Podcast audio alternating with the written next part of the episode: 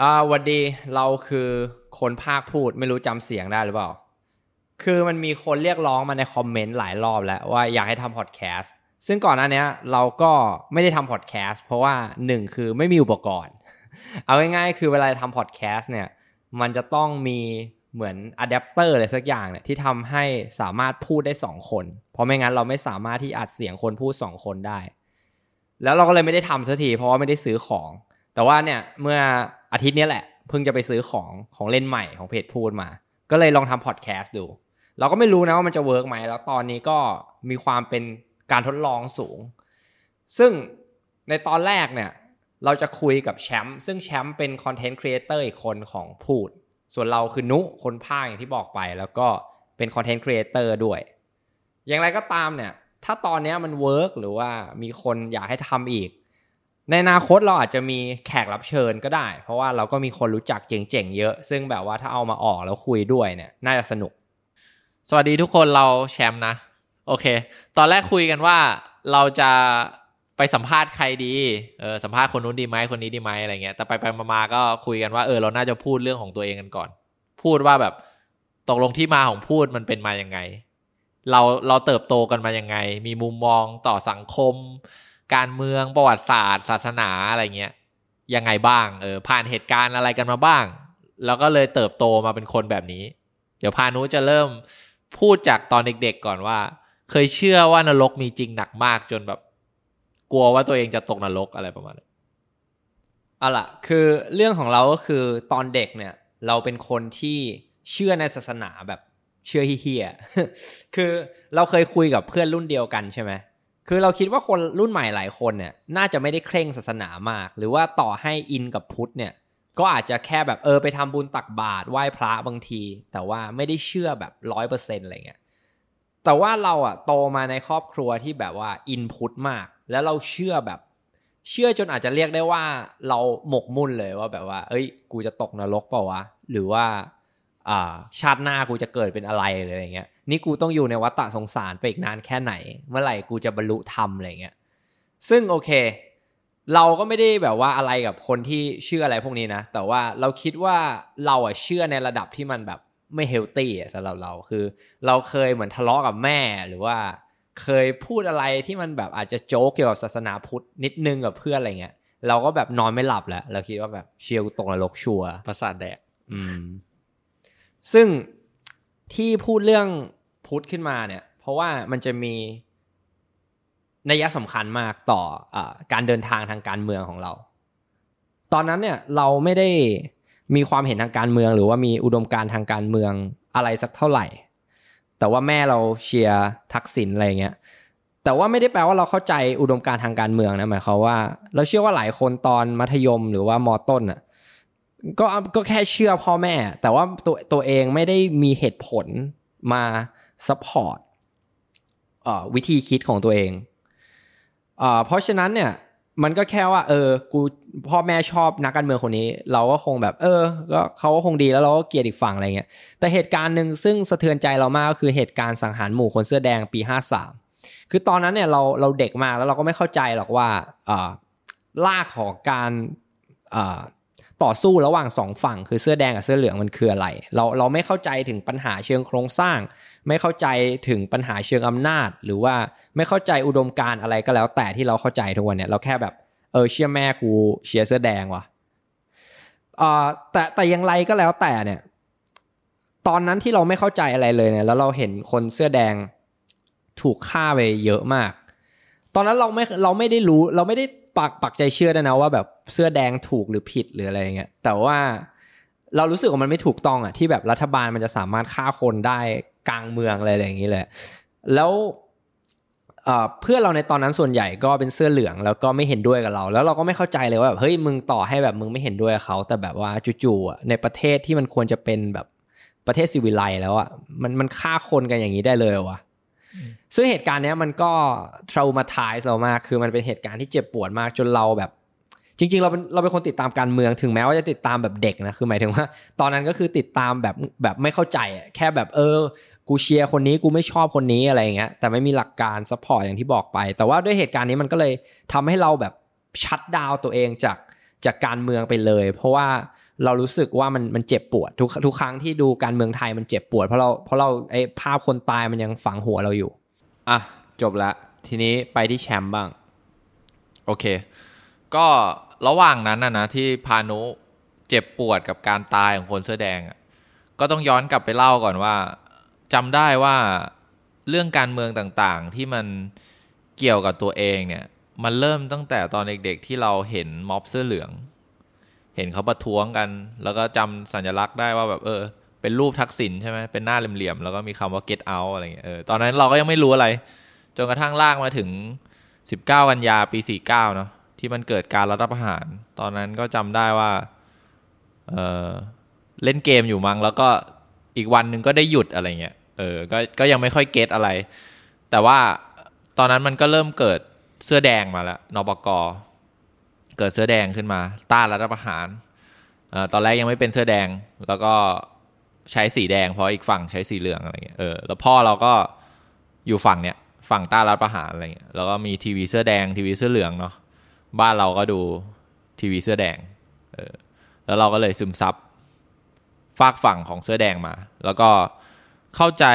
เนื้อหามันมาตลอดนะ เท่าที่จำได้ เข้าใจว่ามันเกิดอะไรขึ้นบ้าง แล้วก็ ตอนที่อยู่มอต้นเนี่ยก็จำได้ว่าเถียงกับเพื่อน เรื่องว่าเอ้ยทักษิณดีไม่ดีจริงเลวไม่เลวจริงอะไรเงี้ยนักการเมืองเลวอะไรก็ว่าไปแล้วก็คอร์รัปชันอะไรเงี้ยก็เลยต้องโดนรัฐประหารคอร์รัปชันแล้วก็หมิ่นสถาบันอะไรก็ว่าไปนะเป็นข้ออ้างในการรัฐประหารเนี่ยก็เถียงกัน แล้วเราก็เหมือนพยายามอธิบายว่าเออมึงเนี่ยมันมันคือการใช้อำนาจเถื่อนนะ มึงมาล้มกระดานแบบเนี้ยยึดอำนาจไปแล้วมึงก็ตั้งคนที่เป็นเหมือนปรปักขั้วตรงข้ามมาเป็นคนที่ตัดสินว่าทักษิณเนี่ยมันผิดหรือไม่ผิด เออจำได้แล้วพักไทยรักไทยก็ถูกยุบเนาะแล้วก็เกิดเป็นพักพลังประชาชน เกิดเกิดเป็นพักพลังประชาชนขึ้นมา แล้วก็ได้คุณสมัครมา แล้วก็แค่หนึ่งปีก็มีการเลือกตั้งใช่ไหมหลังจากมันยึดอำนาจ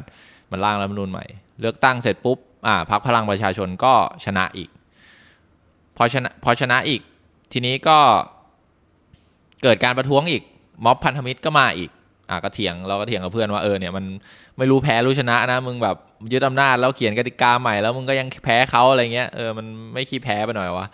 อ่าเสร็จปุ๊บมันก็กระท้วงจนแบบอ่าเปลี่ยนนายกเป็นสมชายวงสวัสดิ์ก็ไม่ได้เข้าทำเนียบเนาะเขาเป็นพันธมิตรพวกพันธมิตรไปยึด ทำเนียบรัฐบาลอยู่อย่างนั้นเลย จนจนต้องเขาเรียกอะไรนะจนมันเกิดงูเห่าเกิดเป็นพวกแก๊งเนวินไปสลับขั้วไปอยู่กับพรรคประชาธิปัตย์เออทำให้อภิสิทธิ์ได้เป็นนายก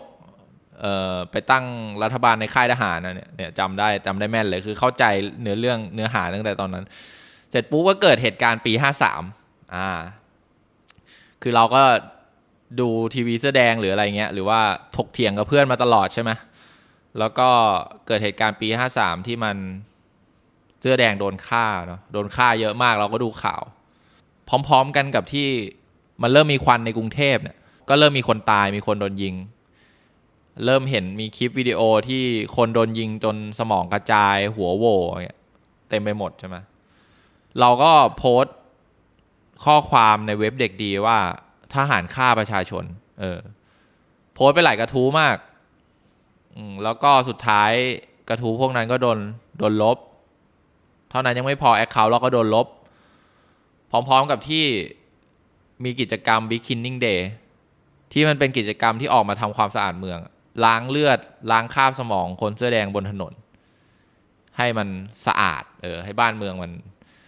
สะอาดแล้วทุกคนก็กลับมาช้อปปิ้งแบบปกติอีกครั้งหนึ่ง อืม เออ เราก็เจ็บปวดมาก แต่เราจะต่างจากพานุนิดนึงคือ เราเติบโตอยู่ใน เอ่อจักรวาลของการเมืองไทย เราเราเราต่างจากพานุตรงที่เราไม่ได้คล่องแคล่วในภาษาอังกฤษมากเท่า เออ พานุหลังจากนั้นพานุมันก็เลย เริ่มเดินทาง ส่วนเรายังวงวนเวียนอยู่ในการเมืองไทย ระหว่างนั้นเราก็จำได้ว่าการเติบโตของเราก็ ส่วนหนึ่งก็มาจากการอ่านหนังสือด้วย คือตอนเด็กๆเนี่ยชอบชอบอ่านหนังสือ เพราะว่าไปอ่านสามก๊กมหาสนุกเออนี่เป็นหนังสือแรก ๆ ที่อ่าน หลังจากนั้นก็เลยชอบอ่านหนังสือมาตลอด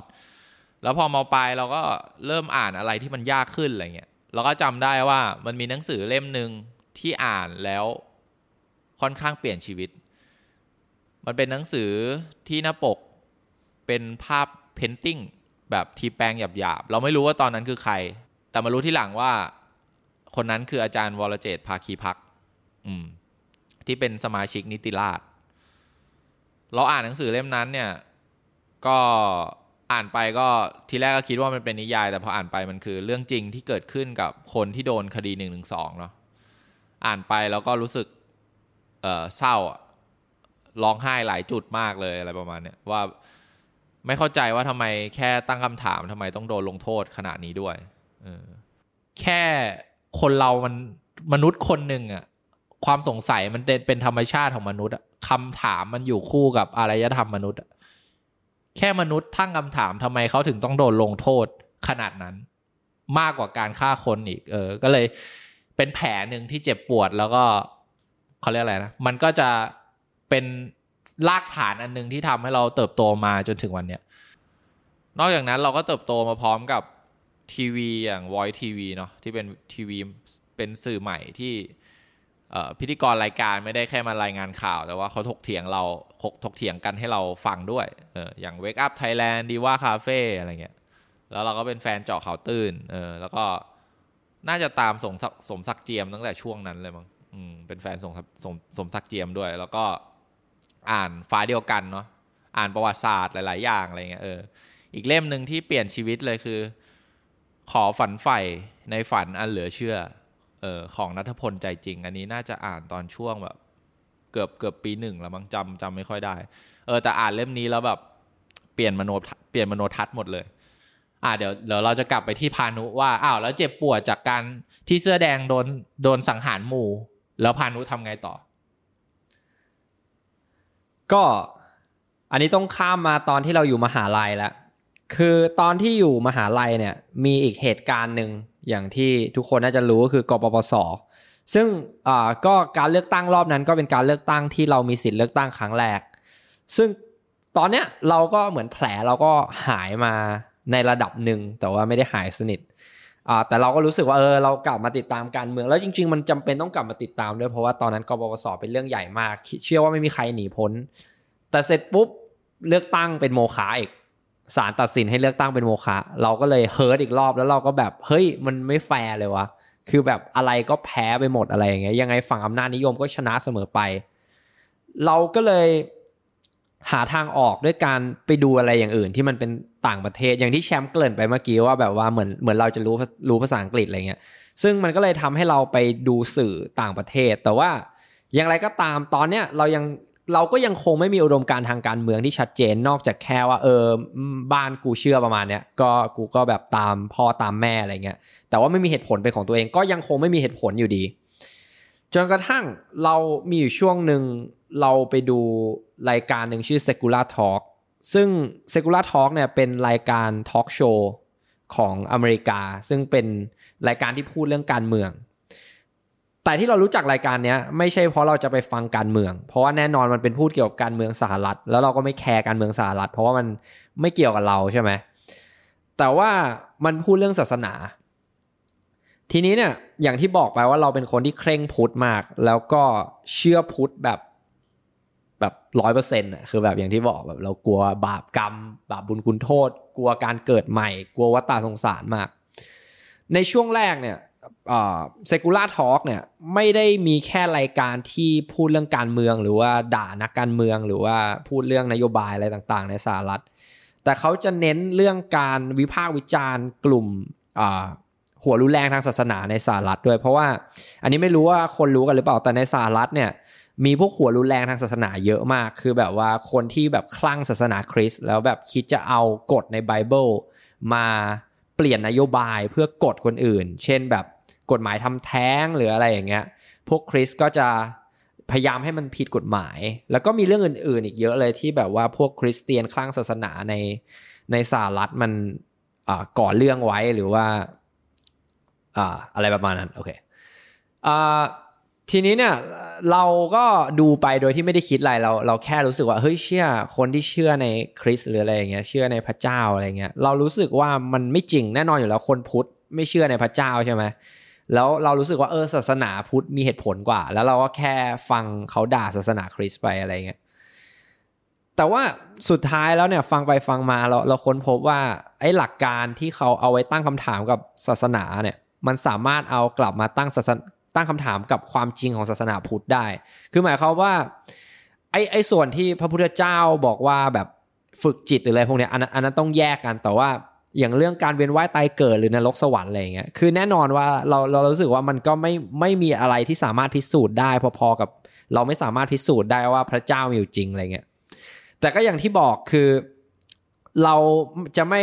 เราเราจะไม่แบบว่าไปตัดสินใครที่มีศาสนาอะไรแบบนั้นนะแต่แต่นี่แค่เป็นแบบความเห็นส่วนตัวของเราว่าแบบเออ สุดท้ายหลังจากดูรายการนี้ไปสักพัก เราก็ตั้งคำถามเอาศาสนาพุทธทั้งจริงๆตอนแรก ไม่ได้กะจะตั้งคำถามกับศาสนาพุทธดู เพราะว่าเห็นเขาด่าศาสนาอื่นอะไรเงี้ยสุดท้ายเราก็เลยไม่เชื่อในศาสนาอะไรเลยเว้ยทีนี้มันมาเกี่ยวอะไรกับการวิวัฒนาการทางการเมืองของเรา ก็คือว่า อย่างที่บอกด้วยความที่รายการเนี้ยมันเป็นรายการที่พูดเรื่องการเมืองสหรัฐ ระหว่างที่เราดูเขาด่าพวก คริสไปเนี่ย พวกคริสส่วนใหญ่จะเป็นฝั่งริพับลิกันซึ่งเป็นฝั่งขวาฝั่งอนุรักษ์นิยมในสหรัฐ มันก็เลยทำให้เราเหมือนเราได้ไอเดียฝั่งซ้ายที่ต่อต้านฝั่งขวา ไปในตัวโดยซึมซึมซับไอเดียพวกนี้ไปโดยไม่รู้ตัว แล้วในปี 2016 เนี่ยมีการเลือกตั้งสหรัฐ ซึ่งเป็นการหนึ่งในการเลือกตั้งที่ถูกจับตามองมากที่สุด เพราะว่ามันเป็นเป็นมีกระแสประชานิยมของจากทั้งสองฝั่งมา คือ คนเริ่มเริ่มเบื่อการการเมืองกระแสหลัก แล้วก็อยากจะหาทางออกใหม่ๆ จากทั้งฝั่งซ้ายและฝั่งขวา ตอนนี้เรามีตัวละครใหม่คือเบอร์นีแซนเดอร์ซึ่งเป็นประชานิยมฝั่งซ้าย ซึ่งซ้ายมากอยากจะแบบปฏิรูประบบสวัสดิการของสหรัฐ อยากจะทำให้สหรัฐเนี่ยเป็นประเทศที่มีความเท่าเทียมมากขึ้น แล้วก็โดนัลด์ทรัมป์ซึ่งเป็นฝั่งขวาที่อ่า เหยียดผิวหรือว่าแบบว่าต่อต้าน ผู้ลี้ภัยหรือว่าเอื้อประโยชน์ให้คนรวยอะไรพวกเนี้ยเราเราก็ได้ไออุดมการเราก็ได้รู้จักอุดมการฝั่งขวากับฝั่งซ้ายมาในช่วงเวลานี้แหละว่าอ๋อจริง ๆ แล้วโลกใบนี้มันไม่ใช่แค่แบบกูชอบคนนี้กูเกลียดคนนี้ ก่อนอันนี้มันจะออกแนวแบบเออกูว่าคนนี้เป็นคนดี คนนี้เป็นคนเลวอะไรเงี้ยเพราะว่าเชื่อตามพ่อแม่มา ตอนเนี้ยเรามีเหตุผลแหละเราเรามีเกณฑ์แล้วว่า โอเค เราจะรู้ได้ไงว่านักการเมืองคนไหนเนี่ย ดี ก็คือเราใช้เราใช้เกณฑ์จากการเอาอุดมการที่เราได้มาเนี่ยไปทาบว่า เออเขาอะเป็นเป็นคนที่ลดความเหลื่อมล้ำในสังคมจริงหรือเปล่าเขาเป็นคนที่คิดที่จะปรับปรุงแล้วก็ปฏิรูประบบสวัสดิการหรือเปล่าเขาเป็นคนที่ต้องการที่จะเพิ่มอำนาจการต่อรองในระบบเศรษฐกิจ แล้วก็ทำให้ระบบเศรษฐกิจเป็นประชาธิปไตยขึ้นหรือเปล่าอะไรแบบเนี้ยซึ่งมันก็เลยทำให้เรามีความเห็นทางการเมืองที่ จะเรียกว่าอยู่ฝั่งซ้ายก็ได้ อืม ก็คือเราเชื่อในรัฐสวัสดิการ เชื่อในการปรับปรุงกฎหมายแรงงานอะไรก็ช่วงนี้แหละ ก็คือเอาง่ายๆคือ ตอนนี้จากการเมืองเราแต่เดิมเป็นแค่คนที่เชื่อทุกอย่างตามพ่อแม่เกลียดรักใครตามพ่อแม่ ตอนนี้เราเริ่มแบบเออ กูเป็นเขาเรียกว่า social democrat social democrat คือคนที่เชื่อในการ ปฏิรูประบบทุนนิยมด้วยการเพิ่มสวัสดิการเข้าไป โมเดลแบบ social democrat ก็จะประมาณยุโรปที่เราคุ้นกันว่าแบบสวัสดิการเขาดีมาก แต่ว่าอุดมการณ์ทางการเมืองของเราก็จะมีการวิวัฒน์ไปอีก แต่ว่าตอนนี้ขอส่งไปที่แชมป์ก่อน อืมโอเค ก็ย้อนกลับไปตอนที่พานุเริ่มพูดเลยนะ มันก็คือเรื่องว่าอกหักครั้งที่สองใช่ไหมตอนกบปสซึ่งตอนนั้นก็ถ้าเข้าใจไม่ผิดที่พานุเคยเล่าให้ฟังก็คือ แม่งก็ไปเลือกตั้งเหมือนกันสองกุมภาสองห้าห้าเจ็ดมั้งหรือ หรือหรือห้าหกเออสองกุมภาตอนที่ยิ่งรักยุบสภาแล้ว เราก็ไปเลือกตั้งแล้วตอนนั้นก็เป็นครั้งแรกที่เราได้ได้ใช้สิทธิ์เลือกตั้ง แล้วก็บึ้มเลือกตั้งเป็นโมฆะนะด้วยด้วยการวินิจฉัยของนั่นแหละสารพระภูมิเราเราก็ตอนตอนนั้นเนี่ย เราเราก็เดินทางมาระดับหนึ่งแล้ว จากมปลายที่เริ่มอ่านอะไรพวกนั้นเนาะเริ่มรู้จักหนึ่งหนึ่งสองรู้จักสมศักดิ์เจียม ดูรายการตอบโจทย์ ที่สมศักดิ์เจียมดีเบตกับสอศิวรักษ์อ่าแล้วตอนนั้นเราก็จำได้แม่นเลยว่าเราอยู่ฝั่งสมสมสมศักดิ์เจียมแล้วตั้งแต่ตอนนั้นอ่าย้อนกลับไปอีกนิดนึงคือพื้นเพเราโตมากับครอบครัวที่พ่อเราเป็นเสื้อแดงเนาะหมายถึงว่าเขาเชียร์เสื้อแดงดูทีวีเสื้อแดงอะไรเงี้ยเราก็โตมากับทีวีเสื้อแดง โตมากับ จตุพรโตโตมากับนัทวุฒิใส่เกลือ แล้วเราก็เป็นคนที่ฟังเนื้อหา เราจะต่างจากพานุษนิดนึงตรงที่ว่า เราจำได้ว่าเรารู้อะว่าอะไรแม่งเป็นอะไรตอนนั้น เรารู้ว่าการรัฐประหารมันคือการล้มกระดาน รู้ว่าการรัฐประหารมันมันคืออำนาจเถื่อนที่มันไม่ถูกต้องอะไรเงี้ย เนี่ยเราเราเรามีความเข้าใจเรื่องการเมืองไทยระดับหนึ่งในตอนเด็ก แล้วโตมาก็สั่งสมจากน่าจะไปอ่านฟ้าเดียวกันมั้งถ้าจำไม่ผิดแล้วก็เรื่องปอดศาสตร์ไทยต่าง ที่ที่น่าจะหนักๆเลยคือช่วงช่วงปีหนึ่งนี่แหละ ตอนปีห้าหกเออตอนนั้นแบบเพิ่งเข้าเลยเพิ่งเข้าเรียนที่ศิลปากรเนาะมันธนศิลป์ตอนนั้นก็เจอรับน้อง ตอนนั้นเออเลอร์เหมือนกัน ไปเจอรับน้องก็ ไปเจอโซตัสก็ก็งงอะ่ะ เหมือนเหมือนคือเราอยู่ฝ่ายประชาธิปไตยนะฝ่ายประชาธิปไตยคือฝ่ายที่ไม่เชื่อในอำนาจเผด็จการ ไม่เชื่อในอำนาจที่ถูกผูกขาด แต่เราก็ไปเจอรุ่นพี่แม่งผูกขาดอำนาจแล้วก็ทำกับเราแบบระยำมากอะไรเงี้ยเออแบบ โดนตะคอกโดนล่วงละเมิดทางเพศ โดนแบบเอ่อเรียกว่าอะไร สั่งให้ก้มหน้าสั่งให้ทำนู่นทำนี่อะไรเงี้ย เดินเป็นแถวอะไรก็ว่าไปโดนตัดผมอะไรเงี้ยเออตอน แล้วตอนนั้นเราก็ error ที่บอก error เพราะว่าก็เผลออินไปด้วย เพราะว่ามันเหมือนเราถูกเอาความฝันเป็นตัวประกัน เออเป็นเป็นตัวประกัน เพราะว่าอย่างที่รู้กัน พานุเองก็สอบเข้าเนี่ยก็เรียนจิตกรรมเนาะพานุอาจจะยังไม่ได้บอกว่าพานุเองก็เรียนศิลปะ เราก็เรียนศิลปะเราก็เตรียมตัวสอบเข้ามาสามปี เราเป็นคนลบบุรีเนาะก็ต้องเขาเรียกอะไรต้องมาหาที่เรียนอะ่ะ เพราะว่ามันไม่มันไม่มีที่เรียนก็ต้องเข้ามาเรียนที่กรุงเทพมาเรียนแถววังหลังอะไรเงี้ยเอออาร์ติวเตอร์ เราก็เรียนแบบสามปีนั่งรถตู้มา ไปกลับไปกลับอะไรเงี้ย แล้วมันมันก็เหนื่อยเนาะพอติดเราก็ดีใจใช่ไหมแล้วมันการสอบตรงมันก็เหมือนเราได้ติดคนแรก ๆของเรียนอะไรเงี้ยมันก็ภูมิใจ แต่พอเข้าไปเราไปเจอโซตัสอะเราก็รู้สึกเหมือนเหมือนเราก็จำยอมเรารู้สึกไอ้เหี้ยกูผ่านมาแบบสามปีกูติวมาตั้งนาน เจออันนี้กูก็ต้องแบบทนหน่อยวะเดี๋ยวมันก็จบอะไรเงี้ยแล้วก็กลายเป็นอินกลายเป็นแบบ กลายเป็นตัว work อะกลายเป็นแบบวันที่แม่งโดนตัดรุ่นเราเดินขึ้นไปบนเวที หลายคนแม่งยังล้อเราอยู่เลยตอนนั้น เดินขึ้นมาบนเวทีแล้วก็บอกว่า เออ เออเพื่อนๆเราเราเราไม่เหลือใครแล้วนะ อะไรเงี้ยเออเราเหลือแต่พวกเราแล้วแบบเรามาทำให้เต็มที่อะไรประมาณนี้แล้วหลังจากนั้นเราก็พร้อม ๆ กันนั้นมันเกิดเหตุการณ์กปปสแล้วเราก็ดูเจาะข่าวตื้นหนักมากตอนนั้นพอเกิดเหตุการณ์ปปสมันทำให้เราเชื่อมโยง วิธีการมองอำนาจภายในเรื่องใกล้ตัวได้ เออทำให้เรารู้สึกว่าไอ้เหี้ยอำนาจที่รุ่นพี่มันใช้มันเป็น อำนาจที่มันไม่ชอบทำนี่ว่ามึงเป็นใครวะมาสั่งกูอะไรเงี้ยแล้วเราก็ค่อนข้างเขาเรียกอะไรเราก็เราก็เซลล์ด้วยตอนนั้นอะ่ะเออรู้สึกว่าตัวเองแม่งเอ่อดออิ่งเก่งอะไรเงี้ยแล้วก็ไปเห็นงานรุ่นพี่บางคนแม่งข่วยแตกกว่าเราอย่างเงี้ยมันก็เลยแบบหลาย ๆ อย่างก็เชื่อมโยงกันทำให้เรารู้สึกว่าเฮียโซตัสนี่แม่งแบบ ไม่เมคเซนอะไร้สาระแล้วก็เริ่มที่จะตั้งคำถามใช่ไหมพอเริ่มตั้งคำถามพวกนี้ก็ทะเลาะกับเพื่อนเพราะเพื่อนเพราะเพื่อนทุกคนก็อินนะเนาะตอนนั้นอะเออแล้วแล้วเราก็ แล้วเราก็เลยเออเออเขาเรียกอะไรนะ ตั้งคำถามแล้วก็เชื่อมโยงทั้งภาพเล็กภาพใหญ่ ทั้งการเมืองระดับประเทศ แล้วก็การเมืองภายในมหาลัยที่รุ่นพี่มันใช้อำนาจเนี่ยเราก็เลยเห็นว่าเออสังคมไทยเนี่ยมันเป็นสังคมที่ถูกกดทับเนาะเราแม่งเจอโซตัสมาตั้งแต่แบบเด็กเนาะตั้งแต่สมัยมต้นมปลาย หรือว่าแม้แต่เกิดมาในภาษาก็มีความเป็นโซตัสสูงต่ำเนาะแบบเอ่อ ผู้ใหญ่ผู้น้อยอะไรเงี้ยใช่ไหมแล้วก็มา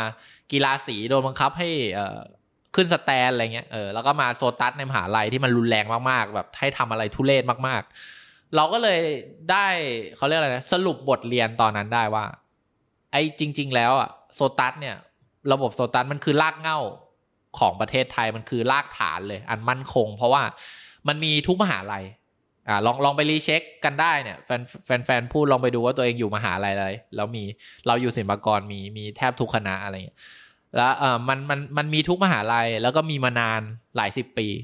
และระบบเนี้ยมันมันมันสอนอะไรเรา มันสอนให้เราไม่ต้องตั้งคำถาม มันสอนให้เรามอบอำนาจนั้นให้กับรุ่นพี่ที่แม่งเป็นใครก็ไม่รู้ที่แม่งบังเอิญเกิดก่อนกูแค่ปีสองปี แล้วแม่งก็มาสั่งให้กูทำอะไรก็ไม่รู้เนี่ยเออ มันเป็นมันเป็นเอ่อระบบที่สอนให้เราจำยอมเออ จำยอมยังไงคือ ขนาดเนี้ยพี่เขาบอกให้เราทำทุเลศขนาดเนี้ยเรายังยอมได้เลย หลังจากเนี้ยไม่มีอะไรอีกแล้วเว้ยที่เรายอมไม่ได้ ไม่ว่าจะเป็นอาจารย์สอนไม่รู้เรื่อง อาจารย์ไม่ตั้งใจสอน อาจารย์ไม่เข้าสอนมหาลัยอ่าไม่ได้จัดหาอุปกรณ์ให้ตามค่าเทอมที่เราจ่ายไปแสนแพง หรือว่าอธิการบดีดูเหมือนจะมีคอร์รัปชันเราเรายอมได้หมด ไล่ไปจนถึงรัฐบาลเผด็จการเราก็ยอมได้ ฟุตบาทที่เฮี้ยเราก็ยอมได้ โรงพยาบาลสาธารณสุข ที่มันไม่ทั่วถึงความเหลื่อมล้ำทุกอย่างเราแม่งยอมได้หมด ยิ่งเข้าไปในที่ทำงานเราก็ยอมได้ เพราะว่าพี่เขาบอกให้เราทำทุเลขนาดนี้เราก็ยอมมาแล้วเลย เออ อะเดี๋ยวกลับไปที่พานุโอเค ตอนนี้เราเล่าเรื่อง อุดมการทางการเมืองตัวเองมาจนถึงเกือบจบแล้ว แต่ว่าถ้าสังเกตหรือดูพูดมาเนี่ย ก็จะสังเกตว่าพูดเนี่ยสนใจเรื่องแรงงานสาภาพแรงงาน แล้วก็ความเป็นประชาประชาธิปไตยในโครงสร้างทางเศรษฐกิจค่อนข้างมาก ซึ่งเดี๋ยวเราจะเล่าให้ฟังว่าจากตรงนั้นเนี่ยอย่างท้ายสุดเราเกริ่นไว้ว่า เรามาถึงจุดที่เราเป็นฝั่งซ้าย หรือว่าคนที่เชื่อในsocial democracy ได้ยังไง คือเชื่อในรัฐสวัสดิการได้ยังไง แต่เนี่ยมันยังไม่ถึงจุดจบ ของแนวคิดของเรา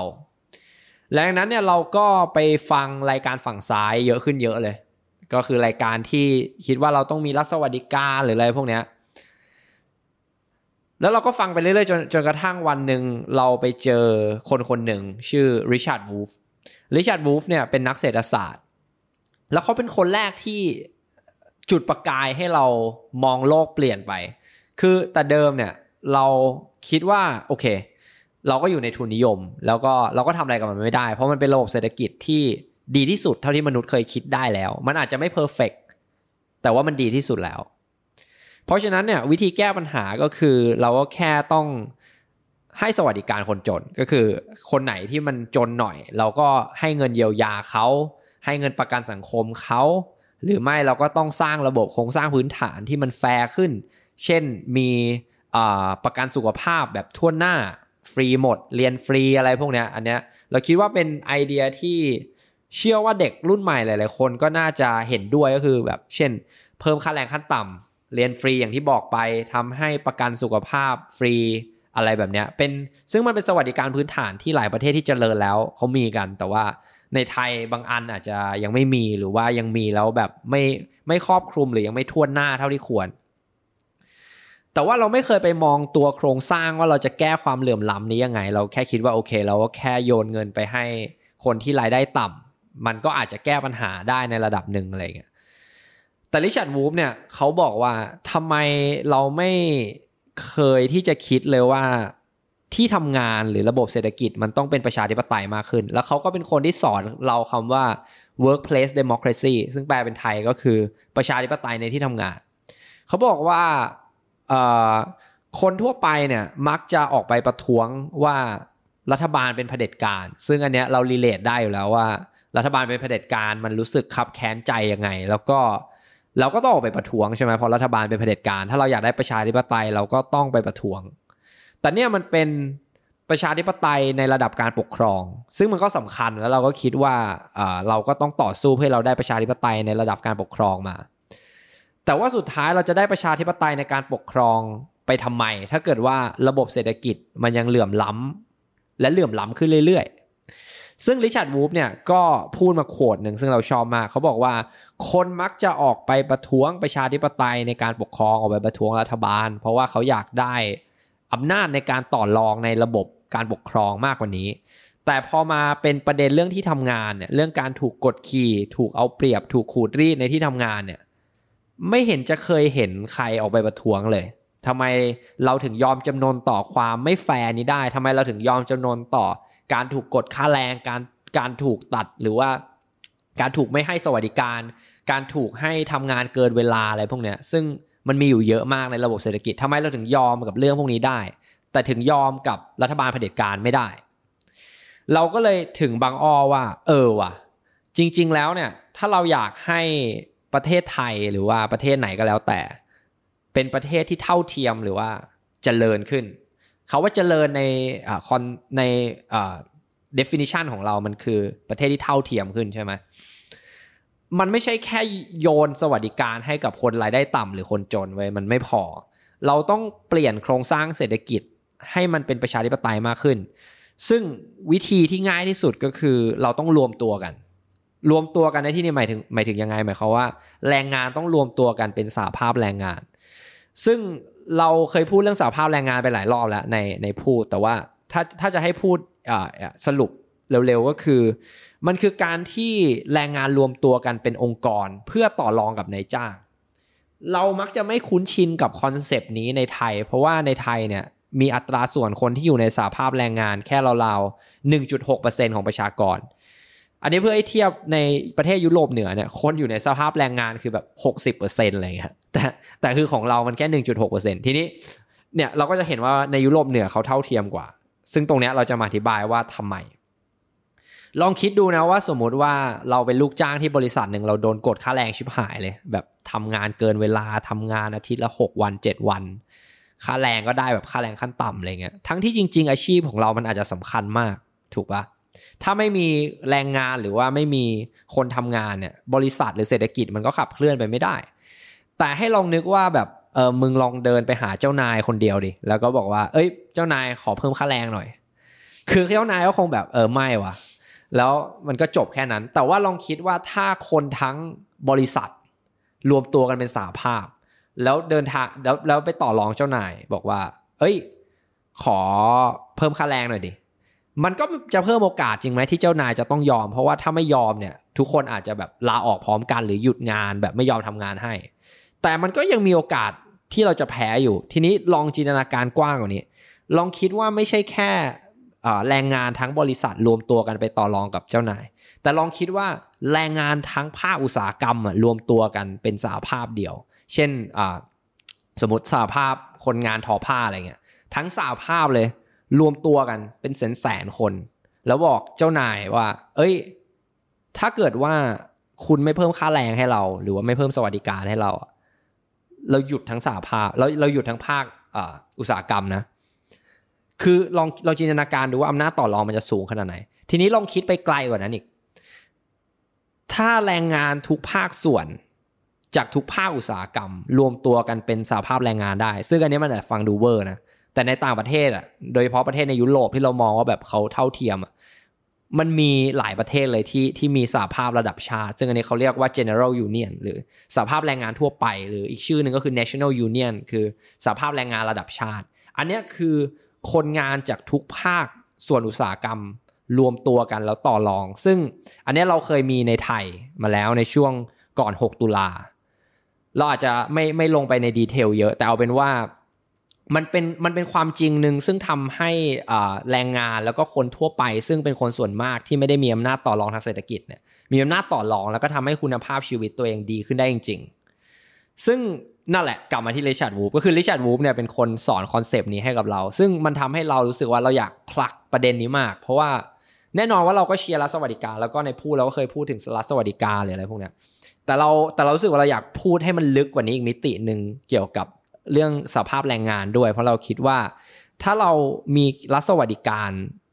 อย่างเดียว โดยที่ไม่เก็ตว่าเฮ้ยสุดท้ายอะล่าของปัญหามันคือความเหลื่อมล้ำที่เกิดจากการที่คนส่วนมากที่ที่มีทุนน้อยเนี่ยไม่สามารถต่อรองกับคนส่วนน้อยที่มีทุนมากได้ ถ้าเราไม่ไปแก้ที่ต้นเหตุเนี่ย เราเชื่อว่าสวัสดิการแค่ไหนก็ก็ช่วยอะไรไม่ได้ และนี่ก็เลยเป็นสาเหตุที่พูดมีอุดมการทางการเมือง อย่างที่เป็นอยู่ตอนนี้ ซึ่งแน่นอนว่าเราก็อ่านคอมเมนต์แล้ว มันก็มีคนที่เห็นด้วย แล้วก็มีคนที่ไม่เห็นด้วยกับเราเยอะ อย่างไรก็ตาม เนี่ยแหละคืออุดมการของเรา เราก็จะยืนยันในอุดมการนี้ต่อไปว่า เราเชื่อว่า ถ้าเกิดว่าเราผลักดันแมสเซจเรื่องสาภาพแรงงาน แล้วก็การทำให้ที่ทำงานเป็นประชาธิปไตยมากขึ้นเนี่ย เราเชื่อว่ามันจะสามารถสร้างสังคมที่เราอยากเห็นได้มากกว่านี้ โอเค อันนี้กลับไปที่แชมป์เพราะว่ามันก็ไอไอการที่แชมป์เปลี่ยนความคิดทางการเมืองหรือว่าวิวัฒ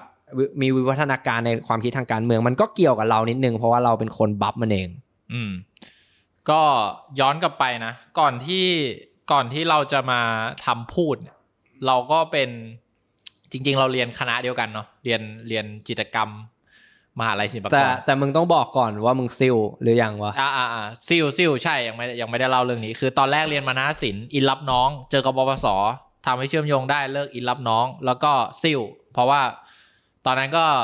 มีบุคคลสำคัญก็คือแฟนนั่นเองนะครับ ที่เขาซิ่วไปนิเทศ แล้วเราก็ตอนนั้นก็ทะเลาะกับเพื่อนแล้วแล้วก็รู้สึกว่าไอ้ที่เรียนอยู่อะมันมันไม่โอเค แล้วก็ผิดหวังกับเรื่องการรับน้องต่างๆ ก็เลยซิ่วเหมือนกัน แต่ซิ่วมาจิตกรรม ซึ่งเป็นคณะข้างๆนี่แหละ ซึ่งจริงๆโซตัสแม่งเคี้ยกว่ามันธนาเยอะ เออ ก็เลยแล้วก็มาเจอแล้วก็มาแบบมาต่อสู้ที่ที่นี่ต่ออะไรเงี้ยเรื่องโซตัสอะไรอย่างงี้ใช่ไหมแล้วก็ เออเราก็เรียนอันนี้มาเนาะแล้วก็ระหว่างนั้นก็ต่อสู้เรื่องโซตัสด้วยก็เคยแบบเออเขาเรียกอะไรถกเถียงกับเพื่อน convince เพื่อนให้แบบให้ไม่เอาโซตัสเหมือนกันอะไรเงี้ยเออแล้วก็กลายเป็นคนที่ถูกแปลกแยกอะไรเงี้ยเออแบบจะไม่จ่ายเงินรุ่นอะไรเงี้ยก็ถูกมองถูกอะไร จนไปถึงจุด peak ที่ไปออกทีวีช่องสามเนาะเออ search ได้เลยใน YouTube ว่ารับน้องจิตกรรมเนาะไออันที่มีสี่คนใส่หน้ากากเออเราคนขวาสุด แล้วก็โดนขับไล่ออกจาก คณะเลยหลังจากวันนั้นแบบมึงเผาบ้านมึงอะไรเงี้ย ก็อยากจะพูดส่วนนี้สั้นๆว่า เออ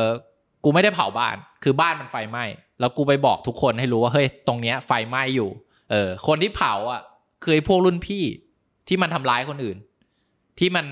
เอ่อกดขี่คนอื่นทำร้ายร่างกายคนอื่น เออ ไม่ใช่คนที่ถูกทำร้าย ไม่ใช่คนที่รู้เรื่องนี้แล้วไปบอกคนอื่น เออมันมันมันต่างกันคือไฟมันไหม้อยู่แล้ว กูไม่ได้เผา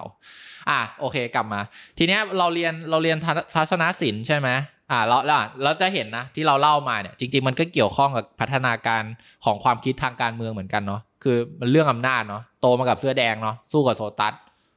แล้วก็เข้าใจเรื่องการกดขี่ระดับหนึ่งอยู่ฝ่ายประชาธิปไตยมาตลอด พูดอย่างภาคภูมิใจได้เลยว่า ไม่เคยเป็นเอ่อสลิมเนาะพานุก็เช่นกัน ทีนี้ เราก็เรียนจบไปเนาะเราก็ก็ยังเรียนไม่จบหรอกก็ไปทำงานก็ตอนตอนปีสุดท้ายมันแบบเหลือเหลือเหลือเวลาต้องส่งทีสีแต่มันแบบเรียนวิชาเดียวอะไรเงี้ยก็เลยก็เลยเข้าแค่วันศุกร์อะแล้วก็ไปทำงานที่แรกเออก็ไปทำงานประจำอะไรเงี้ย เราก็ได้เงินเดือนหมื่นแปดเนาะเข้าสี่วันเลยอะก็ทำไปเสร็จปุ๊บผ่านโปรเขาจะขึ้นเงินอ่าให้เจ็ดร้อยก็เครียดมากโทรคุยกับแฟนก่อนแล้วก็ โอเค เข้าไปคุยใหม่ก็ได้มาเป็นแบบสองหมื่นก็บอกเขาว่าตอนแรกคุยไว้สองหมื่นอะไรประมาณนี้ว่าไป ตอนนั้นอะก็ยังไม่ได้มีวิธีคิดอะไรที่มันก้าวหน้าในในเชิงเศรษฐกิจเราขอเราขอใช้คำนี้แล้วกัน ความก้าวหน้าในเชิงเศรษฐกิจ ตอนนั้นยังยังไม่ยังไม่อยู่ในในความคิดเลย ตอนนั้นแค่รู้ว่าอะฝ่ายประชาธิปไตยอะเลือกตั้งคนเท่ากันอะเนี่ยรู้จักคำว่าคนเท่ากันแล้วแต่ยังไม่ได้นิยามมันหรือว่าลงลึกกับคำเนี้ยมากไปกว่านั้น มันเลยทำให้เรารู้สึกว่า เอ้ย ตอนนั้นก็รู้เงินเดือนคนอื่นนะนะเดี๋ยวเดี๋ยวแป๊บนึงตอนตอนนั้นก็รู้เงินเดือนคนอื่นนะนะว่าเออเขาก็ได้ประมาณสองหมื่นสามสองเออหมื่นแปดอะไรเงี้ยเราได้สองหมื่นอะไรเงี้ยมันก็ประมาณเนี้ยคนเราประมาณเกือบเกือบสองหมื่นทีเนี้ยเราก็เลยเออสองหมื่นสามคนก็หกหมื่นแต่ว่าเราเห็นว่าไอ้งานที่ทุกคนทำเนี่ย จริง ๆ แล้วเนี่ยมันสร้างมูลค่าให้กับบริษัทเนี่ย เป็นแบบสามแสนอะไรเงี้ยต่อเดือนเออเราเอ้าหกหมื่นมันก็เหลือสองแสนหก หรือมันก็เหลือสามแสนเลย แล้วใครได้ไป ก็หัวหน้าเจ้าของบริษัทได้ไป เราก็เลย เราก็เลยตอนนั้นนะยังไม่ได้มีความคิดเรื่องพวกนี้ก็เลยรู้สึกว่า เออ เราต้องเปิดบริษัทเว้ยเราถึงจะเราถึงจะรวยได้ เพราะว่าไอ้เชี่ยเนี่ยมันก็มีคนมันทำงานให้ใช่ไหมเราก็เป็นคนเริ่มตั้งบริษัทขึ้นมา เป็นเป็นเขาเรียกอะไรเป็นโฟลเดอร์อะไรเงี้ยเราก็มาหาพนักงานมาแล้วลองก็จ้างเขาจ้างเขาทำงานให้เรา เราก็ได้เงินทั้งหมดไงเขาก็ได้ไปส่วนหนึ่งก็แบ่งแบ่งเขาไปอะไรเงี้ย เออ ก็คิดแค่นี้ แล้วก็ย้ายไปที่ทำงานที่สองอ่า ตอนนั้นเนี่ยที่บอกว่ามันมันเหลื่อมทับกันเนี่ย ตอนนั้นเดี๋ยวพานุจะเข้ามาตอนปลายปีหกสองจริง ๆ รู้จักกันมานานแล้วแหละ เป็นเป็นเป็นคนที่คุยกันขี้เมาอะเออคุยชอบคุยกันอะไรเงี้ยเรื่องแบบเรื่องยากๆเรื่องอุดมการเรื่องอะไรเงี้ยมันก็อาจจะไม่ยากนะมันเป็นแค่แบบประเภทหนึ่งแค่นั้นแหละแต่คนเขาไม่ค่อยคุยกันเออก็เลยแบบเป็นเป็นเพื่อนกันได้ เออแล้วก็อ่าตอนนั้นก็ทำงานก็ ก็ทำงานอยู่อีกที่หนึ่งเนาะแถวแถวเซนเบอร์เนาะก็ก็ตอนนั้นก็รู้สึกว่าตัวเองsuffer รู้สึกแบบ เหมือนที่มาร์กซ์บอกว่าเราถูก alienate alienate ใช่ว่าแบบเรารู้สึกถูกทำให้แปลกแยกไม่เป็นส่วนหนึ่งกับงานเออตอนนั้นแม่งโคตรใช่เลย คือรู้สึกว่าแบบเราเรารู้อะเรื่องนี้ว่ามันต้องทำยังไง แต่เราไม่สามารถทำให้มันเป็นอย่างนั้นได้ เพราะเราไม่มีอำนาจ คนที่มีอำนาจเขาบอกต้องทำแบบนี้ อ่านี้เรื่องหนึ่ง สองคือเรื่องของเอ่อเรื่องพื้นฐานตามกฎหมาย แบบทำงานเกินเวลาก็ต้องได้โอทีอะไรเงี้ยทำงานเสาร์อาทิตย์ก็ต้องได้คูณสามอะไรเงี้ยเออ เราไม่ได้ ไม่ได้ค่ารถด้วย แล้วก็ไม่มีข้าวให้กูกินด้วยอะไรเงี้ยเออ ก็เลยมีเนี่ยความ suffer มันอบอวลอยู่ภายในแล้วไม่ได้เห็นเขาเขาให้ตามสัญญาเลิกงานห้าโมงแต่ไม่เคยได้ได้เห็นตะวันเลยทำงานเนี่ยแปดแปดเดือน ก็แล้วพานุมันก็ตอนนั้นมันเริ่มมีม็อบแล้ว เริ่มมีกระแสม็อบแล้วเออ แล้วก็เออเริ่มมีม็อบใช่ไหมพานุมันก็มาทักว่า เออมึงเนี่ย ถ้าเราแม่งชนะรอบเนี้ยเราได้ประชาธิปไตยมา แล้วถ้าเราต้องกลับไปทำงานในบริษัทที่มันเป็นเผด็จการเนี่ย มันจะมีประโยชน์อะไรวะเออ แล้วมันก็เหมือนแนะนำให้รู้จักกับคำว่าประชาธิปไตยในที่ทำงาน และไอ้คำเนี้ยมันก็วนอยู่ในแบบซิลิบัม แล้วเราก็เป็นฝ่ายประชาธิปไตยอยู่แล้วใช่ไหมแต่ยังไม่มีความคิดหรืออะไรในในทางเรื่องเศรษฐกิจก็แค่รู้สึกว่า ก็แค่รู้สึกว่าเออสตีฟจ็อบเก่ง เจ้าของบริษัทเก่งเออเดี๋ยวกูจะเป็นเจ้าของบริษัทบ้าง แล้วกูก็อยู่ฝ่ายประชาธิปไตยคนเท่ากันอะไรอย่างเงี้ยเออ พอมันเชื่อมโยงได้มันก็รู้สึกว่า เออ ไม่ใช่ว่ะ มันมันไม่ใช่ว่ะ ถ้าย้อนกลับไปมอง ถ้าย้อนกลับไปมองดูก็จะเห็นว่าไอ้เหี้ยคนที่แม่งทำงานให้บริษัท คนที่มันทำให้บริษัทเกิดมูลค่าเกิดงานขึ้นมา มันคือพนักงานเว้ยมันคือเราแล้วเพื่อนอีกสองคนที่ผลิตงานออกมาเว้ยเออ เจ้าของเขาอาจจะมีหน้าที่ เออมีหน้าที่ที่ที่ทำอะไรบางอย่างใช่ไหมแต่มันก็แค่หน้าที่หนึ่งก็แค่คนหนึ่งคน เราก็เป็นคนอีกสามคนอะไรเงี้ยเออ มันเขาเรียกอะไรขาดขาดเขาบริษัทอาจจะอยู่ได้ด้วยซ้ำแต่ขาดเราสามคนหรือขาดพนักงานทุกคนในบริษัทเนี่ยบริษัทอยู่ไม่ได้แน่นอน มันก็เลยทำให้เราเชื่อมโยงได้ว่าอ๋อประชาธิปไตยในที่ทำงาน นอกจาก เรื่องการมีสิทธิ์มีเสียงใช่ไหมว่าเราสามารถแสดงความคิดเห็นได้ หรือว่าหรือว่าอะไรมากกว่านั้น อย่างเงินเดือน เราต้องมีสิทธิ์หรือเปล่าในการร่วมออกแบบว่า เราควรจะได้ส่วนแบ่งเท่าไหร่ จากมูลค่าที่พวกเราทั้งหมดช่วยกันสร้างขึ้น เออแล้วแล้วหลังจากนั้นก็ก็พานุก็เริ่มมาเกิดแล้วว่าว่าเออเดี๋ยวเรามาทำเออเขาเรียกอะไรมาทำพูดนี่แหละแล้วเดี๋ยวเราขอทุนกันตอนนั้นดูทุนไว้ ทุนทุน ทุนด้านด้านสื่ออะไรเงี้ยเออนกสีฟ้าฟ้าเออแล้วก็แล้วก็ทำกันก็ก็ไม่ได้ แล้วเราก็ก็ก็เกิดเป็นพูดขึ้นมา ตอนนั้นเราก็บอกว่า เออเนี่ยเออทำทำเพจเนี่ยถ้าทำไประดับหนึ่งอะถ้ามี follower เยอะเราก็จะอยู่ได้นะอะไรเงี้ยเออแล้วหลังจากนั้นเราก็เรียกว่าอะไรย้อนกลับไปนิดนึง เราทำงานสามที่ไอ้ที่ที่สองเนี่ยมันเดือดมากแล้วก็มาได้ที่ที่สามเป็นบริษัทรัสเซียเนาะเออตอนแรกเราเราขอไล่เงินเดือนแล้วกันนะ เราอยากทำทำลาย มายาคติเรื่องการบอกเงินเดือนว่าแบบเราไม่ควรบอกเงินเดือนกัน จริงๆไอ้จริงๆไอ้วัฒนธรรมนี้มันทำให้คนที่ได้ประโยชน์คือนายจ้าง เราควรบอกเงินเดือนกันแล้วแล้วแล้วมาเห็นว่าใครได้เท่าไหร่บ้าง จะได้ไม่มีใครโดนกด การที่เราไม่บอกกันเนี่ยมันทำให้คนบางคนแม่งโดนกดเว้ยเออทีแรกหมื่นแปดสองหมื่นใช่ป่ะแล้วก็ไล่มาเป็นเท่าไหร่สองสองหมื่นแปดแล้วก็สามหมื่นเออแล้วก็สามหมื่นเจ็ดที่ที่สามตอนนั้นกำลังแบบ ชีวิตกำลังดีเลย ตอนนั้นยังไม่รู้จักยังไม่ได้อินกับเรื่องคำว่าประชาธิปไตยที่ทำงาน เสร็จปุ๊บพอโควิดปุ๊บก็โดนเลิกจ้างเออแล้วก็มาทำพูด แล้วพอมาทำพูดปุ๊บ ก็คุยกับพานุมากขึ้นอีกในเรื่องพวกเนี้ยแล้วเราอะก็ไม่เคยที่จะออกไปเคลื่อนไหวทางการเมืองใช่ไหมแล้วเราก็เห็นม็อบสามกีบเนาะถ้าเป็นฝั่งสลิมเขาเรียกเออ เสื้อดำเนี่ย เราก็เลยรู้สึกว่าเออมันยังขาดเรื่องหนึ่งว่ะ คือเรื่องนี้แหละ เรื่องแรงงาน เรื่องประชาธิปไตยในที่ทำงาน เรื่องความก้าวหน้าในในทางเศรษฐกิจ ตอนนั้นอะมันมีบรรยากาศของม็อบเนี่ยมันเป็นเต็มไปด้วยประเด็นที่หลากหลายเนาะแต่โดยรวมมันก็เป็นประเด็นที่เราเรียกมันว่าความก้าวหน้าในทางสังคม เช่น การต่อสู้เพื่อสิทธิ์ของความหลากหลายทางเพศ LGBTQ+ ความเท่าเทียมทางเพศ สิทธิสตรีหรือว่าความหลากหลายทางชาติพันธุ์ ศาสนา อะไรก็แล้วแต่พวกเนี้ย ซึ่งจริง ๆอะเราเป็นคนที่อยู่ยืนอยู่ข้างความก้าวหน้าทางสังคมมาตลอดอยู่แล้ว แต่มันไม่มีคนที่พูดเรื่องเศรษฐกิจเลย เราก็เลยตัดสินใจออกไปเอาไว้พูด แล้วก็ที่แรกพูดที่ปู่เจ้ามันก็เนี่ยชวนพานุไปเออมึงไปเป็นเพื่อนกูหน่อยอะไรเงี้ยพูดครั้งแรกเลย แล้วหลังจากนั้นเราก็เราก็ได้มีโอกาสไปพูดหลายที่มากเลย ทั้งที่เป็นการปราศัยทั้งที่เป็นสปีกเกอร์เป็นวิทยากรอะไรเงี้ย แล้วก็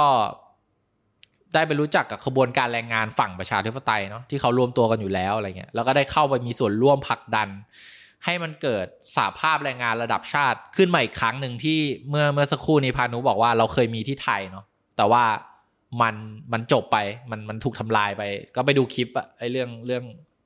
อะไรวะประท้วงยังไงชนะสิบหลังสิบสี่ตุลาโมเดล เออนั่นแหละ แล้วเนี่ยเป็นครั้งแรกที่มันเกิด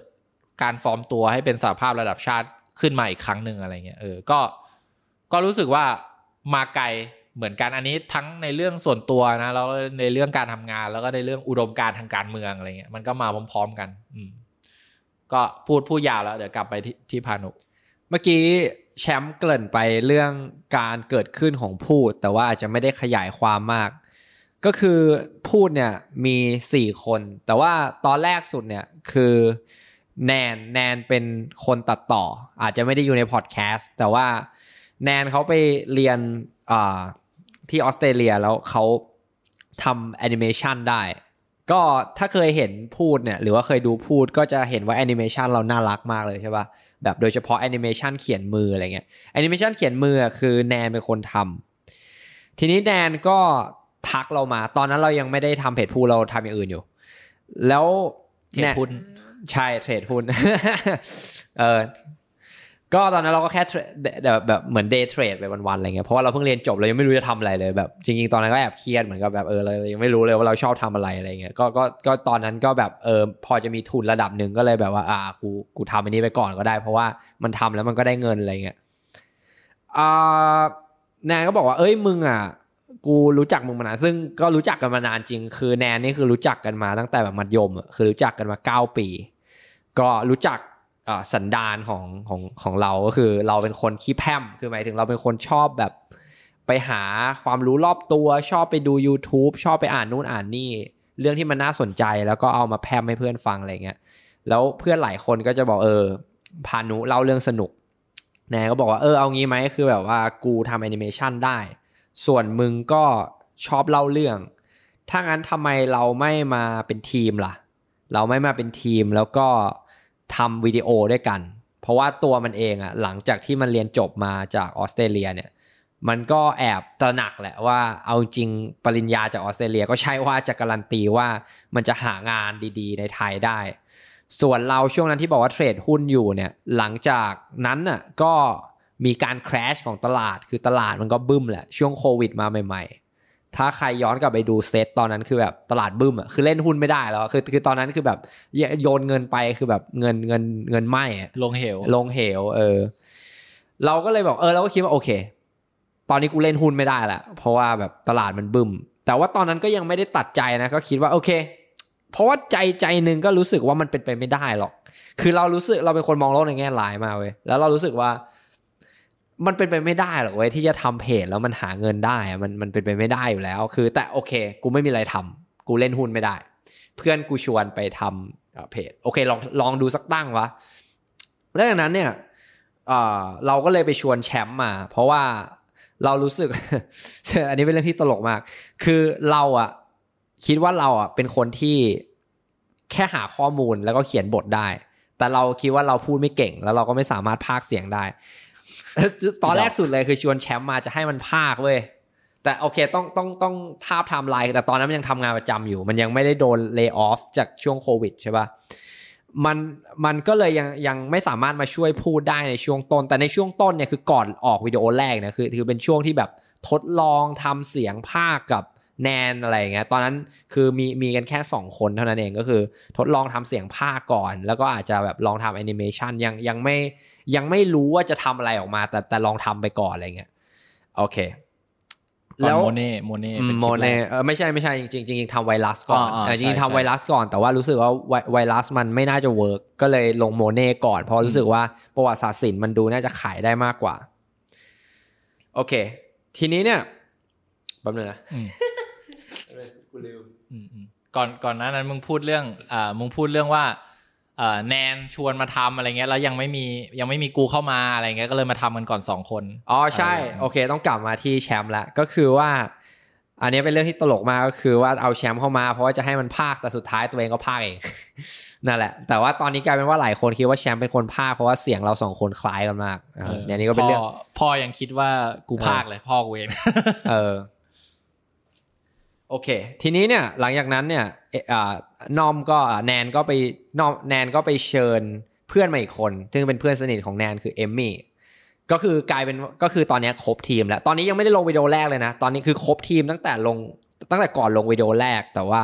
ตอนแรกสุดคือมีแค่แนนกับเรา แล้วเสร็จปุ๊บเราก็ไปชวนแชมป์มาอย่างที่บอกไปค่ะแล้วแนนก็ไปชวนเอมี่มา เพราะว่ารู้สึกว่าเอ้ยแแอนิเมชันมันหนักว่ะทำคนเดียวไม่ไหวอะไรเงี้ย โอเค เพราะฉะนั้นตอนนี้เนี่ยพูดก็ครบ 4 คนแล้วสี่คนก็คือมีเราที่เป็นคนหาข้อมูล แล้วก็เป็นคนภาค เป็นคนเขียนบทเป็นคนภาค แล้วก็เป็นคนคอยกำกับการตัดต่ออะไรเงี้ยแล้วก็มีคนตัดต่อสองคนก็คือเอมมี่กับแนนแล้วก็มีแชมป์ซึ่งเป็นคนเขียนบทบางเรื่อง แล้วก็ตัดต่อบางเรื่อง แล้วก็จะดูแลด้านธุรกิจของพูด เพราะว่าคนอื่นนี่ไม่ได้เรื่องเรื่องธุรกิจเลย คือหมายถึงว่าถ้าลองมาทำเพจดูเนี่ยก็จะรู้ว่าจริง ๆ มันไม่ใช่แค่แบบเออกูสนใจเรื่องนี้แล้วก็แบบว่ากูก็เขียนบทแล้วก็ปล่อยวิดีโอ มันไม่ใช่แค่นั้นเว้ยมันมันเยอะกว่านั้นเดี๋ยวมันมีการยิงแอดการยิงโฆษณาการโปรโมทอ่าวิดีโอ การติดต่อกับลูกค้า ซึ่งมันดูเหมือนจะไม่ใช่อะไรที่แบบว่าเสียเวลาขนาดนั้นนะแต่แบบว่าแชมป์บอกได้เลยว่ามันแบบมันเป็นงานที่แบบ ต้องต้องเสียเวลาเยอะอะมันมันเป็นงานที่ต้องมีคนทำอะอืมไอการดีลกับลูกค้าหรืออะไรแบบเนี้ยแต่อย่างที่แต่แชมป์เองก็เป็นคนที่มีอุดมการณ์ทางการเมืองตรงกับเรา แล้วก็อ่าความรู้เยอะ เพราะฉะนั้นเนี่ยบางเรื่องเนี่ยแชมป์ก็จะเป็นคนเขียนบท เช่นเรื่อง 14 ตุลากับ เรื่องอ่าอะไรอีกเรื่องนะอ๋อพพม่าม่าพม่าที่แชมป์เป็นคนเขียน คือแชมป์เนี่ยจะจะจะแบบมีความรู้เรื่องประวัติศาสตร์ไทยมากกว่าเรา เราเราจะแบบว่ารู้เรื่องแบบเอ่อนานาชาติอะไรอย่างเงี้ยเยอะกว่า เพราะฉะนั้นเรื่องที่เกี่ยวกับประวัติศาสตร์ไทยก็อาจจะให้แชมป์เขียนบทอะไรอย่างเงี้ยโอเค ทีนี้ ตอนแรกสุดเนี่ย เราไม่เชื่ออยู่ดี พวกเราเนี่ยไม่เชื่ออยู่ดีว่ามันจะเป็นไปได้ที่เราจะทำเพจแล้วหาเงินได้ หาเงินได้ในที่นี้คือหาเงินจากสปอนได้ เพราะว่า จะจะได้สปอนเข้ามาเนี่ยมันมันยากแล้วก็มันต้องปั่นวิวให้ได้เยอะๆ ปั่นไลค์ปั่นยอดฟอลอะไรยอด subscribe ใน YouTube อะไรต่างๆ ให้ได้เยอะๆ เราถึงจะได้อ่าสปอนเซอร์มา เราก็เลยคิดว่า โอเคเราจะทำไงดี ก็มันก็ตอนนั้นพ่อเราก็แนะนำบอก เอ้ยหนูลองไปขอทุนไหม มันมีแบบว่าทุนรัฐบาลมีมีแบบว่าทุนสื่อบางอันที่เขาให้อะไรเงี้ย แล้วเขาให้แบบ เป็นล้านอะคือคือให้แล้วแบบทำงานไปได้เป็นปีเลยอะไรเลยอย่างเงี้ยแต่ว่ามีข้อแม้ว่าแบบว่าต้องอาต้องทำวิดีโอสลิ่ม ซึ่งตอนนั้นอะเราก็ไม่แน่นอนว่าเราก็ไม่อยากทำวิดีโอสลิ่มหรอกแต่ว่าเราคิดว่าโอเค กูเป็นเพจให้ความรู้ทั่วไปเว้ยแบบให้ความรู้วิทยาศาสตร์ คือต้องเข้าใจว่าตอนแรกพูดไม่ได้กะจะทำ message ทางการเมืองอะไรนะใช่ถ้าไปดูวิดีโอแรก ๆ ของพูดมันก็แบบใส่ๆประวัติศาสตร์ สถาปัตย์เอ่อเอ่อ ไวรัสใช่ไหมเรื่องข้อมูลเกี่ยวกับวิทยาศาสตร์ ประวัติศาสตร์ ศิลปะ impressionism ก็คือตอนแรกเราก็จะทำวิดีโอแบบเออเหมือนเหมือนประวัติศาสตร์ทำเรื่องที่มันไม่การเมืองทำเรื่องที่มันแบบ neutral แล้วก็คิดว่าโอเค เราจะไม่ได้ทำเรื่องการเมืองถึงแม้ว่าทุนมันจะสลิมก็ตามเราเราก็จะแบบเอ่อเป็น neutral คือเราจะทำเรื่องความรู้ทั่วไปอะไรเงี้ยเปล่าหรอกกลัวกลัวไม่ได้ทุนอ่าตอนนั้นกลัวไม่ได้ทุนด้วยเลไม่แตะเออเออออ่าก็จะอยู่เป็นเขาเรียกอยู่เป็นอยู่เป็นเออ แต่เสร็จปุ๊บไม่ไม่ไม่ได้ทุนโอเคสุดท้ายไม่ได้ทุนก็คือ ก็คือตอนนั้นก็เครียดนิดนึงแต่ก็ไม่เชิงเครียดมาก เพราะว่ามันมีสิ่งที่เราไม่ได้คาดคิดเกิดขึ้นก็คือ คือตอนที่ไม่ได้ทุนอะมันก็มีคนตามเป็นหมื่นแล้วเว้ยแล้วบางวิดีโอก็มีคนดูเป็นแสนแล้ว แชมป์ก็เลยบอกเราว่าเอ้ยมึงมึงลองเว้ยมึงมึงลองกินเงินตัวเองไปสักพัก แล้วก็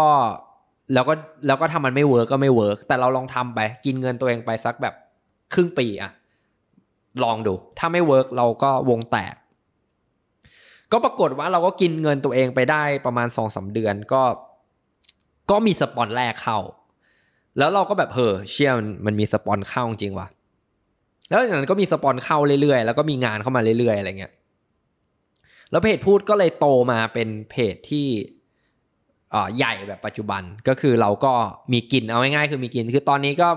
ไม่ไม่ได้ไม่ได้ไม่ใช่ว่าแบบว่าโห แบบรวยอะไรเงี้ยเพราะว่าเราทำงานกันสี่คนเอ่อเงินเงินสปอนเซอร์เราก็ต้องแบ่งกันเนาะคือมันไม่ใช่ว่าแบบว่าเออแบบเป็นยูทูบเบอร์คนเดียว เพราะฉะนั้นมันก็มีลักษณะของความเป็นบริษัท มันก็ไม่ได้แบบโอ้โหทำเพจแล้วจะแบบรวย แต่ก็โอเค ก็อยู่ได้อะก็มีเงินเดือนที่โอเคพอสมควรอะอืมอืมเพราะเพราะฉะนั้น เนี่ยแหละก็คือที่มาของเพจพูด มีอะไรอีกไหมโอเค ก่อนจากการเรามีสองประเด็นที่อยากพูดเออก็คือ เราพูดไปขนาดนั้นใช่ไหม เออเราก็พยายามที่จะทำให้ที่ทำงานของพวกเราเนี่ย มีความเป็นประชาธิปไตยมากที่สุดอ่าโดยการที่เราร่วมกันตัดสินใจในทุก ๆ เรื่อง ไม่มีใครเป็นเจ้านายใคร เราตัดสินใจด้วยกันร่วมกัน แล้วก็เราพยายามที่จะแบ่งกำไรที่เราช่วยกันสร้างมาเนี่ยอย่างเป็นประชาธิปไตยก็คือทุกคนได้เงินแบบเท่า ๆกันอะไรประมาณเนี้ยเออซึ่งมันก็เวิร์กมากเลยนะ เพราะว่ามันรู้สึก สุขภาพจิตดีมีความสุขอะไรเงี้ย เมื่อเทียบกับตอนที่เราทำงานในบริษัทปกติที่มันแบบต้องมีเจ้านายนะ แล้วก็อีกเรื่องที่อยากจะทิ้งท้ายไว้กับทุกคนก็คือว่า มันไม่ใช่ว่าเราพวกเราเนี่ยเก่งหรือว่าพิเศษไปกว่าใคร แต่เพียงแต่ว่าเราแค่โชคดี ที่พอจะมีทุนที่จะพอกินเงินตัวเอง แล้วก็ทำสิ่งที่เเขาเรียกอะไร ยังไม่ได้เงินในทันทีได้แค่นั้นเอง มันแปลว่าอะไรมันแปลว่า ถ้าเกิดเรามีรัฐสวัสดิการอะมี UBI หรือมีเอ่ออย่างเรื่องประกันสังคมใช่ไหมที่มันที่ทำให้เรามีเงินเดือนละหมื่นมาหกเดือนเนี่ยอ่ามีอะไรพวกเนี้ยมันก็จะทำให้ทุกคนเนี่ยสามารถที่จะมีเวลามีโอกาส ที่จะได้ลองทำอะไรที่ตัวเองอยากทำจริง ๆ ได้ลองสร้างสรรค์อะไรที่ตัวเองอยากที่จะทำมันขึ้นมาจริง ๆ โดยที่ไม่ต้องไปภาวะพะวงกับ การทำงานเพื่อแลกเงินอย่างเดียวเราก็เลยอยากจะสนับสนุนให้ประเทศไทยมันมีรัฐสวัสดิการสักที ก็ประมาณนี้ โอเค แล้วเนี่ยเนี่ยแหละก็คือการเดินทางของเรากับแชมป์แล้วก็อาจจะรวมแนนกับเอมมี่ด้วยถึงแม้ว่าเขาจะไม่ได้อยู่ในพอดแคสต์นี้ และนี่ก็คือที่มาของเพจพูด ทีนี้เนี่ยก่อนจบเราก็จะพูดว่าเราจะทำไงกับพอดแคสต์นี้ต่อ คือ อย่างที่บอกไปตอนต้นว่าพอดแคสต์เนี้ยเป็นตัวนำร่อง เราก็แค่ทดลองดูก่อน คือเราก็ไม่รู้เหมือนกันว่ามันจะ work ไหม เราต้องลองปล่อยพอดแคสต์นี้ออกไปก่อน แต่ว่าเราอะก็มีคนรู้จักหรือว่าแชมป์มีคนรู้จักที่น่าสนใจเยอะมาก เราเครือข่ายเยอะ เพราะฉะนั้นเนี่ยในตอนนั้นหน่าเราอาจจะมีแขกรับเชิญ คือตอนเนี้ยเป็นแค่เราสองคนคุยกันก่อนตอนแรก แล้วแล้วอีกอย่างมันก็เหมาะสมด้วยว่าที่ตอนแรกเราควรจะทำให้อ่ามันเป็นเกี่ยวกับที่มาของพูดก่อน ถ้าจะมีอะไรเราก็ควรที่จะ พูดเรื่องนี้ก่อนอืมใช่แต่ในตอนต่อๆไปเนี่ย ถ้ามีนะ ไม่รู้เหมือนกัน ไม่รู้มีหรือเปล่า แต่ถ้ามีเนี่ยอ่าเราก็จะเชิญแขกรับเชิญมาพูดเรื่องต่างๆ ที่เราสองคนสนใจอืมโอเคใช่เพราะฉะนั้นวันนี้จบแค่นี้ฮะ